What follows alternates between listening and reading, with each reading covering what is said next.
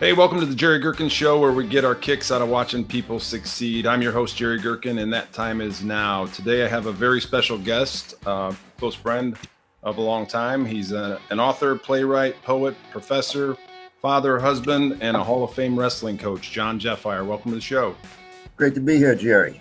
Yeah, it's always good seeing you. And uh, you know, a lot of times, uh, old friends. It's there's a song out there by I think Luke Bryan. It's hard to make old new friends. So, uh, but it seems like anytime you and I get together, it's just like time is is not elapsed. It's just we can just pick right up where we left off, and it's always good seeing you and talking to you. Likewise, likewise. So, a little history lesson. Um, when I was in the Marine Corps, I, I, came home on leave for 30 days and um, was going to go to embassy school and uh, some buddies of mine from high school were wrestling at Findlay College at the time, and so I came down to Findlay College to uh, just to stay in shape and hang out with them. And John was coaching at Findlay College at the time, and uh, I had a heavy weight that I think I had kicked the crap out of pretty regular. And and uh, you asked me, "Hey, do you ever think about wrestling in college?" And I was like, "Yeah, I'd love to, but I got three years on the books, and because I had to extend my contract." Well, then I found out that uh, your your your time freezes. You told me that uh, your time freezes, eligibility freezes when you go in the military. So I could be 30 years old and come out and still be a college freshman. And so that got me to thinking. And I called a buddy of mine in the Pentagon. And uh, long story short, we were able to uh, get out of the contract. And then I I came to uh, to Findlay College in uh, after Desert Storm in in January of of 91 and wrestled for you. We're glad you made it back, Jerry. We're glad yeah, you right. made it back. But uh, mm-hmm. yeah, you're you're. Uh, it, it was kind of cool because your dad Tom um, was actually I communicated with him more than than you uh, when I was in the Marine Corps, and then ended up staying with uh, your mom and dad, Tom and Josie Jeff Jeffire, in their uh, their apartment uh, the first two weeks I got back. So um, your your family uh, was very very instrumental with uh, getting me to here, and then obviously meeting my wife and uh, to the point where I'm at. So I'm eternally grateful for that. There's a there's a big story there. It, it's yeah, absolutely. Yep. Um, I want to talk a little bit about uh, your your books, um, especially the one um, it's Motown Burning.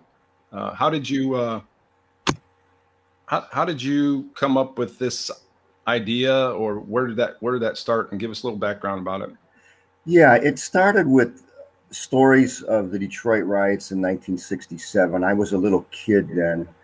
And I remember uh, we were living in Dearborn, and the mayor of Dearborn uh, shut the city down, brought in the National Guard. And I remember being a little kid and seeing the uh, tanks and the troop transports driving by. And then later on, I, I, I didn't understand it at the time, what was going on and then later on you, you, learn the whole history behind it. And i would talk with uh, my mother and father and relatives. And detroiters all have a story about where they were when the riots broke out.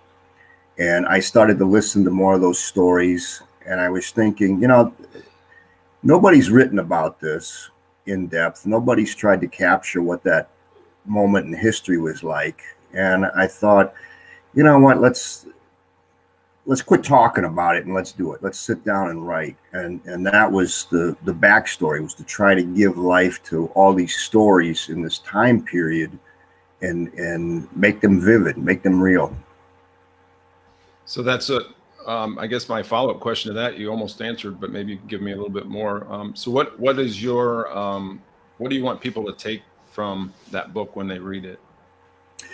Well, I, I, guess what I'd like is uh, one of the greatest compliments that, that I can receive is that somebody from Detroit says, you know what, uh, I remember this that you described in the book. And I was here. I was, you know, 12th and Claremont. I was, uh, you know, hanging out on Joy Road or whatever. And I remember that. And for me, that's that's something that uh, is is exceptionally rewarding. The other part would be is that I want people to know about this era of history. Uh, in 1967, Detroit was emblematic of all the strife that was going on in the United States at the time, from you know, political tension, racial tension, economic tension, artistic tension. All of it was right there embodied in Detroit when the city erupted. And it's it's one of the most seminal historical events in American history. And you ask anybody about it, and oh, I never heard of that. Or go to go to kids in high school, and it's not in their textbooks. And I, and I can't believe that that's not there. That that's not a part of it. And um, so I'd like people to know the history. I'd like them to know the, the human side to this, and um, uh, maybe investigate more and try to learn more about it. So that I also read that, um, and I didn't know this, that uh, you made the book into a play. Is that is that what I was understanding? I, have yeah, I've adapted it in, in, a number of different ways, and I, have got a screenplay out there too. And uh, you know any movie makers out there, Jerry? I got, hey, never know. I got a script here, just uh, waiting for somebody. But uh, I want to again, I want to see the story be told in a, in a lot of different ways, and and it was done as a, a staged reading at Oakland University, um, uh, a stage adaptation of it, and you know it's out there, and uh, it, it's something I'm committed to. Awesome. so um, let's switch gears for a second. Um, you you are currently uh, teaching high school, correct? Yeah, yeah, Chippewa Valley High School. So you're. Uh, we talked the other night, and uh, you you had quite a an insight on on uh, maybe some evolution in in education. Um, you know how how your current platform is and, and what you're doing, and and some of the how some of the positives are coming out of it. Uh, some of the students, uh, if you could just speak to that. Yeah, I I hope that this is the impetus, this this crisis that we're currently in, and and uh, you know uh, managing and coping with, and uh, trying to push through. I, I hope that it's the impetus for a lot of changes, and I think that it's uh, exposed a lot of weaknesses in education. That we can be more efficient, we can be more effective, we can help kids learn uh, in a more productive manner. And and um, what's happened is that I'm doing all my classes online, and I've had a, a nice response rate, probably at least 95% of the students, despite all of the, the, the challenges that are that are entailed in this, have been making contact with me, and, we stay connected, and they're turning work in, and I'm able to make comments on it. And I, I think what it's showing is that these kids don't have to be in a brick and mortar building five days a week, seven to eight hours a day. Uh, we could do, I, I, guess what I envision would be some kind of a hybrid where they would maybe come to class for three days a week and then they would work from home and they would they would uh, pace themselves they would work when most is convenient for them like all of us jerry and you know this uh, some of us are morning people some of us are evening people some of us we have that uh, lightning strike, that epiphany that occurs.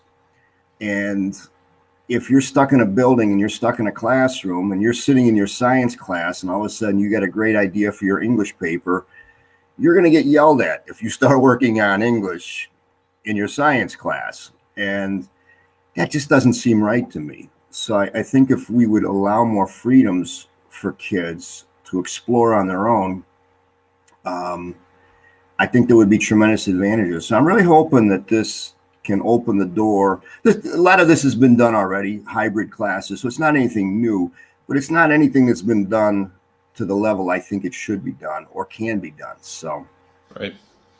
Yeah. So when you get emails from people um, in referencing your your books uh, or your your poems, uh, give us some feedback on what people are saying about about uh, your your stuff that you do. Uh, well, uh, hurry up and die and never write again. That's that's that's one uh, that's one end of the spectrum. Uh, but on the other end, uh, I, like I said before, is if somebody says, you know what, I experienced that, or you know what, I know what that's like, or I saw that, or that same thing happened to me. Um, I, I think that's about as big a reward as, as you're going to get, and and that's always uh, heartening to to be able to get feedback and say, okay, well, I think I'll keep doing this. Um, a lot of writing and uh, personal expression that it, it, almost seems to take place in a vacuum. You're in there by yourself. And that's how I liken it to wrestling. You know, you know this. A lot of your training is by yourself. That that extra road work you put in, that time in the weight room, um, the time that you spend preparing your diet, and all that stuff that happens away from the training room. Or, you know, when you finally step in the circle to compete, that's the tip of the iceberg. What people don't see is everything underneath that that went into that final seven minute performance or, or whatever the time frame is and and that a lot of that is true of writing you you might see the book but you don't see quite literally the years that went into making that um, object possible and um, i think the disciplines are very connected in that way what's uh talk about wrestling what, what's some of your uh fondest memories? I mean, you you started wrestling at what age? How old were you? I I was I was a late starter. I got pulled out of a gym class, and uh, the uh, gym teacher said, "You're going to go out for wrestling. You're, you're basically uh, you're ornery, you're annoying, and you're small. That this is a sport made for you." And I kind of took those observations as compliments, and um, I thought, okay, I'll I'll do this, and uh, I went to where the, the, this was in uh, Michigan, uh, Metro Detroit. We didn't have a wrestling mat. We had those accordion mats, the the, the tan and blue uh, match of Velcro together, and it, it wasn't really wrestling. Nobody knew what they were doing. The the coach never wrestled, and he learned some moves out of a book. And we just basically went down there and, and did like a, a kind of controlled fighting. Uh, but I went down and into the basement. They they pushed all the tables back. They they hooked up all the accordion mats.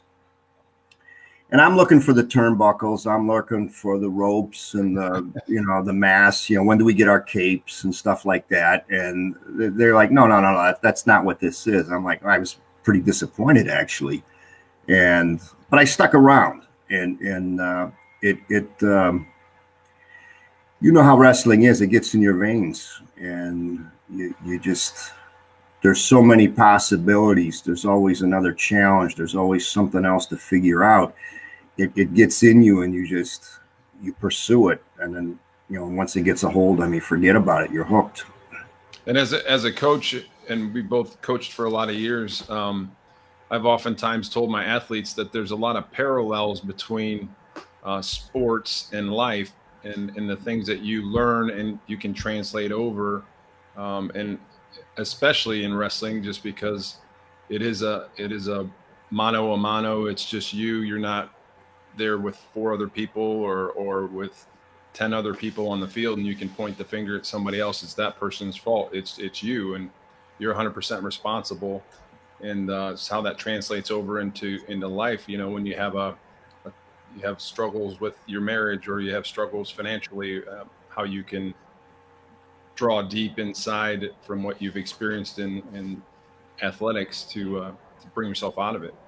Well, I, I, pick up on the one word that you use, and that's responsibility. That you learn how to be responsible. And, and if we're going to carry this over into life, um, you know, right now my wife, as you know, is is very ill, and uh, she's had fr- uh, five brain operations, and is incapacitated and that responsibility falls on me to care for her. And I, I, would have to say that that has been made possible by wrestling.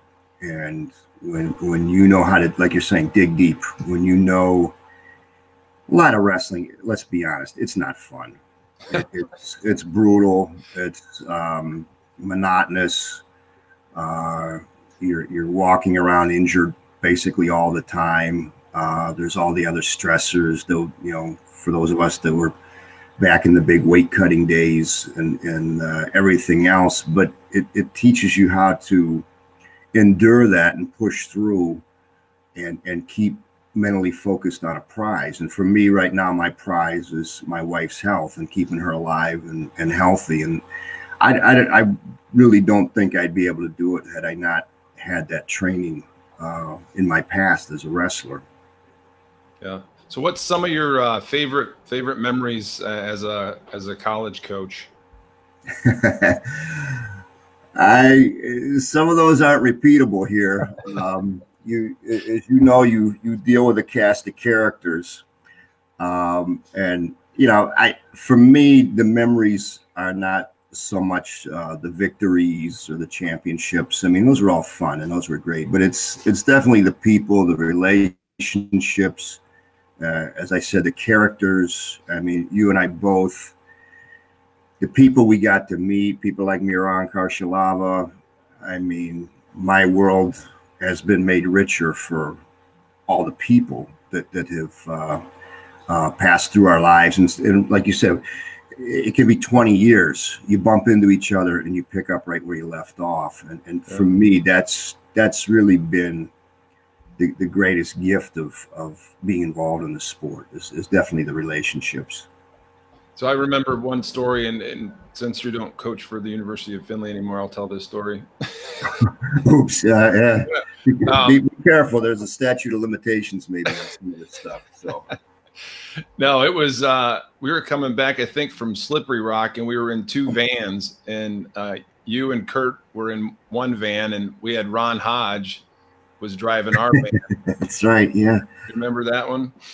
Uh and we we lost you guys on purpose so we could because we were mm. back and we stopped off and got some adult beverages. We were all old enough, you know, but we and then uh that was down to Tennessee. Was that Tennessee? Okay. Yeah, it was Carson Newman. Carson Newman. All right. Yeah. Oh, trust yeah. me, I remember this. And one. it was it was Steve Donat's fault that we got busted because we stopped at a roadside rest and he had to pee so bad he climbed out the back and that's where we were throwing all the empties and the. So, so Donat's the fall guy for this one. Yeah, yeah, okay. he, he, yeah. All right. But I remember you you coming on that bus and you said if I had a baseball bat I'd bust all you guys' heads right now. It was just like what are you guys thinking? You know, he could cost me my job.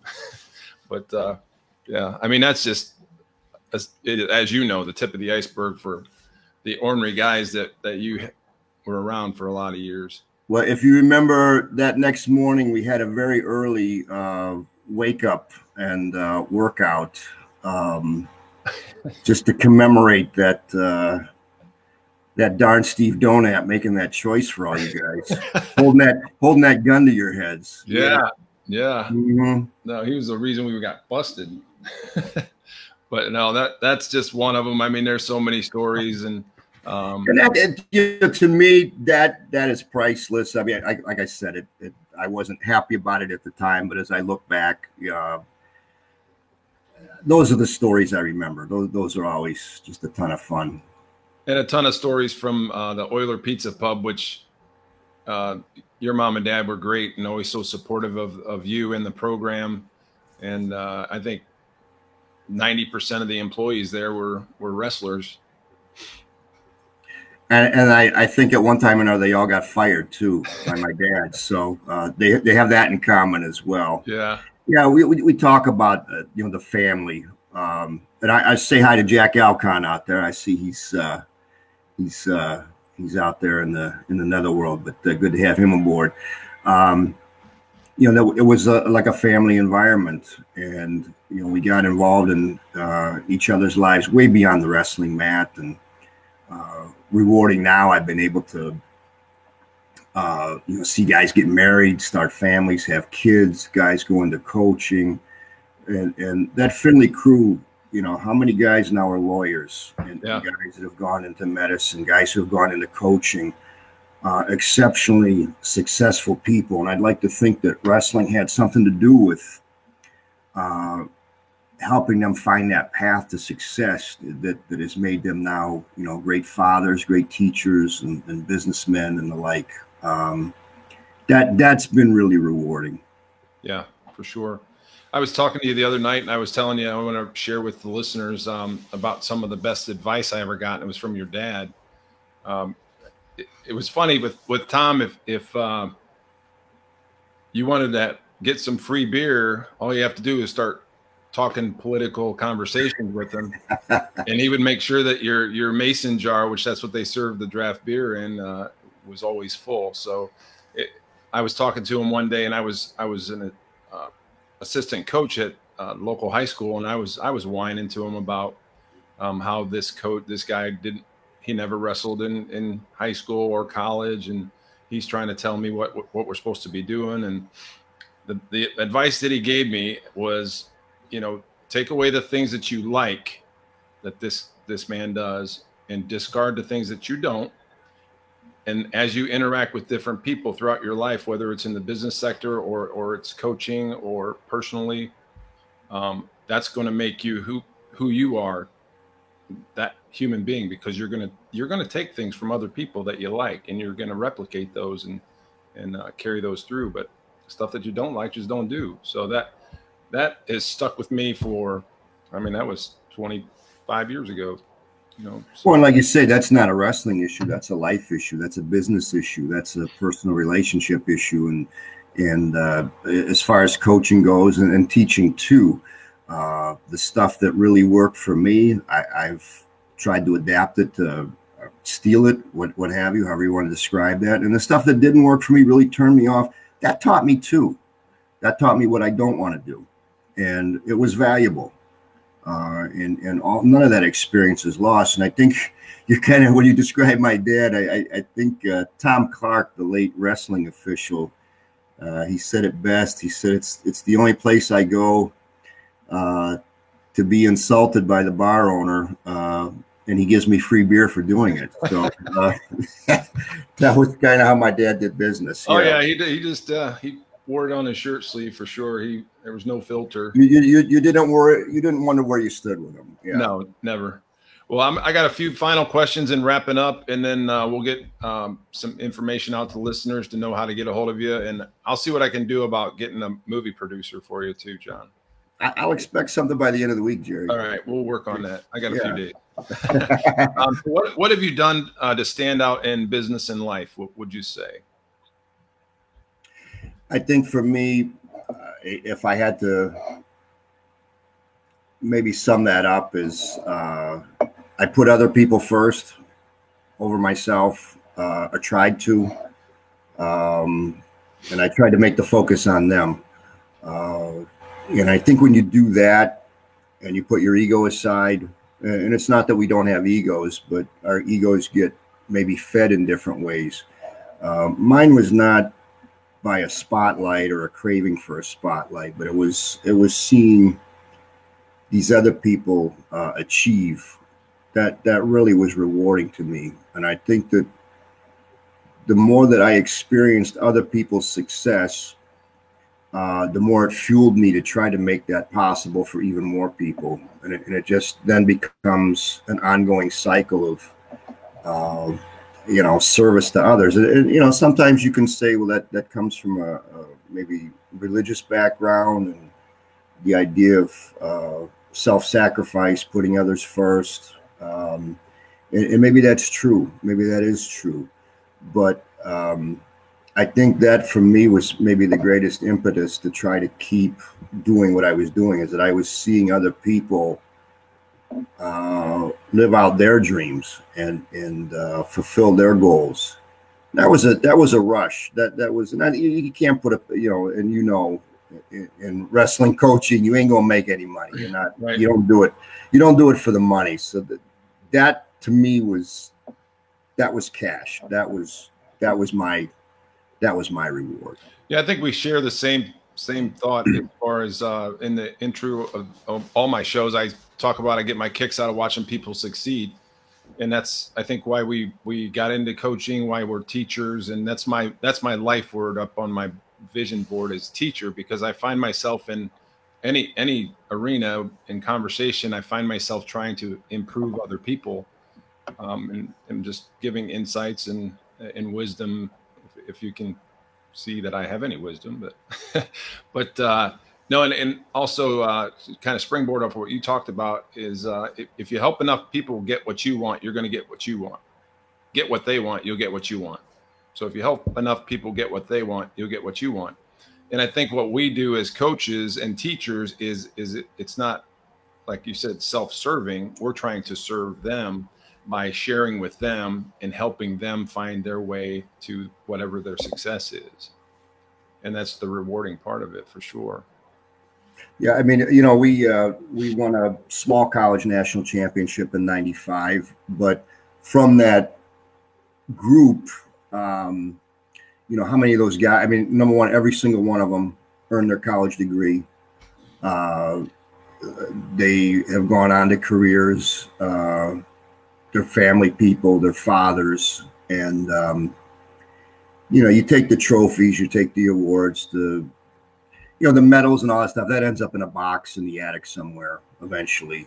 But that stuff, that lasts. That doesn't. That can't be taken away.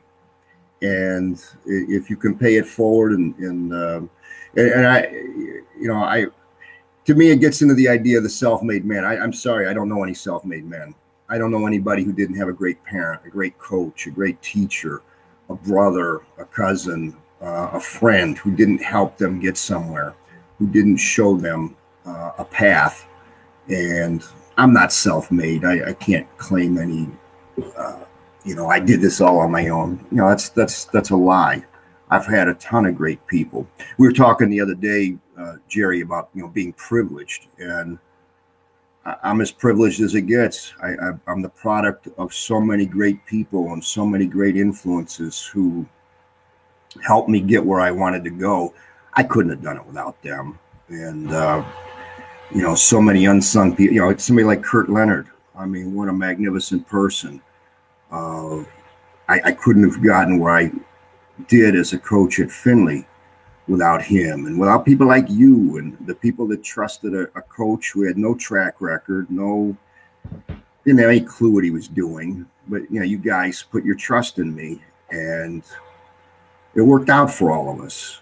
And that's, uh, I mean, how does life get better than that? Yeah, you made me think of uh, another little memory. We were in the uh, we were in the gym and we were running and uh, this talk what i'm speaking to is is how you you protected us as athletes um, because there was a custodian oh, i think i remember this that was, that was given that was giving us some raspberries and and you got in his shorts and and it was all out of it was like the papa bear came out to protect his cubs because he was giving us some raspberries about what we were doing but you you definitely stood right up and you defended us and so that that memory uh, speaks to why we were so dedicated and, and respected you because we knew that you had our back. Well, that's yeah, and I and, and you had mine, and and the older I get, I'm I'm hoping more people have my back and defend me. I sure as that can't defend myself anymore. Yeah. So uh, maybe it'll come around when I need it. I'm as good once as I ever was. Once. we didn't talk about your episode at the uh, Ashland Open. Jerry. Oh, jeez, yeah, yeah. College senior captain guy tried to dig my eyeball out, and I socked him and got kicked out of the tournament in front of a bunch of freshman parents. yeah, yeah, yeah. That was uh, that was not one of my best moments, but if it happened again, I probably would be react the same way given the circumstance. But well, like I said, I, I think you know we we saw it all in in in from all the different angles. Like you said, senior captain, and here he is uh, clocking this guy. But it also sent another message, and that is, you know, if you want to fight dirty like that, there's going to be a repercussion. And and you were winning that match you know going away that but we also said it was a learning moment because the only way he could beat you was to get you rattled to do something like that and he did and it was a good lesson you know for everybody to see and that is you know you gotta you gotta keep your composure and uh, even somebody as seasoned as you were i mean you, you've been around the block you wrestled you know the all marine trials etc and uh, you know, had a, a, wealth of competitive experience that even the most seasoned of us, uh, you know, we got that one place where somebody wants to push that button and we're going to react. And, um, you know, trying to, you know, number one, locate that trigger and then make sure nobody ever puts their finger on it. I mean, we all have to do that. You talk about getting life lessons, there are students, there are bosses, there are, you know people I interact with that they're they're getting close to that trigger, and I have to learn how to push them away from that, diffuse the situation, not escalate it, and um, you know that probably served you, you know, as a coach later.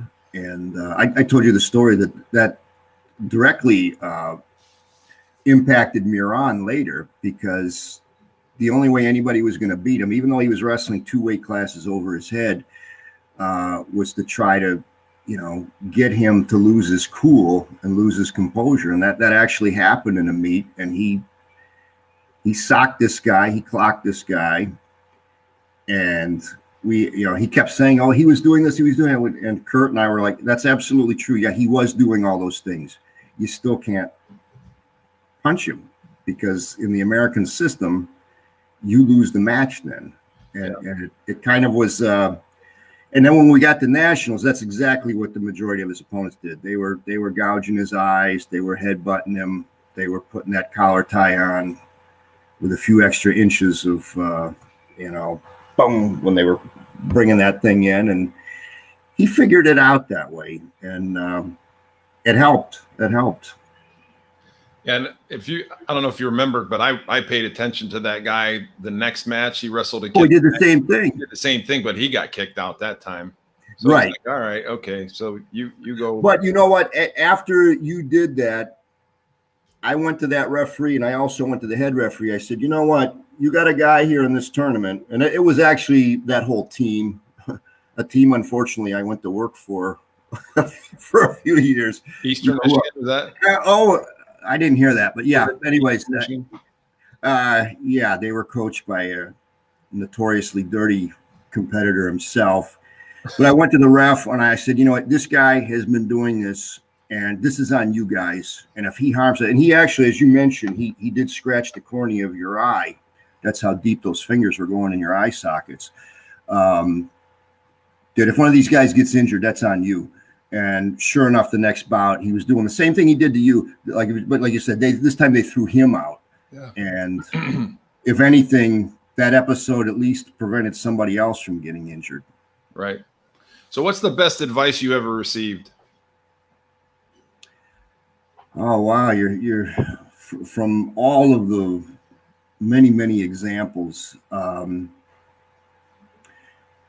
boy, that's a tough one. That that that one I wasn't expecting. Um, I, will give you one right here. And this, uh, you mentioned my father. He was kind of the um, the uh, the barstool philosopher, uh, a guy who you know he didn't finish high school and, and never went to college, or anything like that, but was one of the wisest people I met. And he he told me this.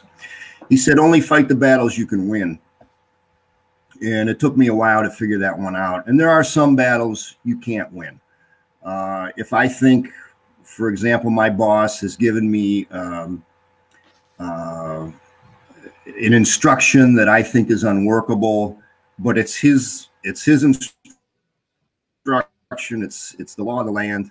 I can go in and fight him and uh, criticize him. I'm not going to win that battle. It's pointless to waste my energy on it.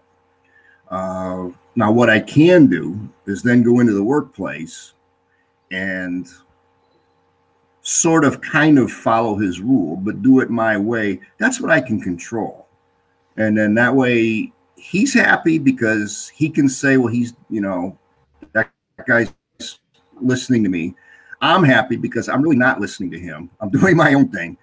But it, that would be a battle I can't win. So it's pointless to even, you know, it's like people say stuff that's out of, you have to know what's in your control and what's out of your control.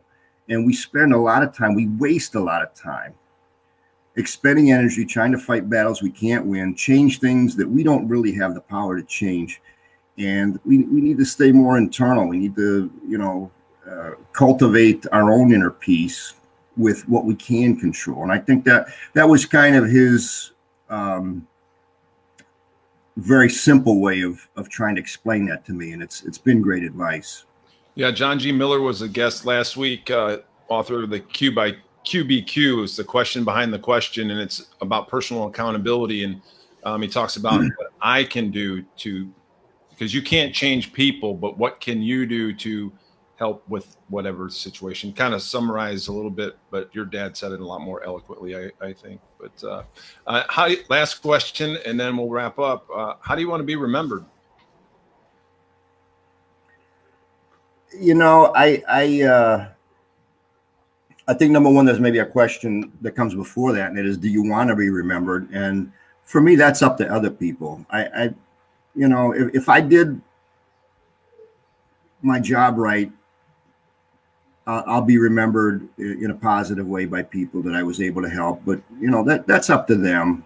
And I, I think sometimes maybe that's another issue that fight the battles you can win. I can't control how other people want to remember me, but I, I can try to help them to increase the chances that they look back with some uh, with some fondness and and that they want to then do that for somebody else because that, that's been my motivation. I've had so many people help me, you know, all my coaches, and I, I, I owe them a great debt. And if I can do that for somebody else, um, I, I guess that's more important to me than uh, being uh, remembered in any particular way because I that because what will happen is that people will speak about me the way I speak about my coaches, and that is they shaped my life, they made me a better person, and that's the debt of my life is trying to make that possible for somebody else.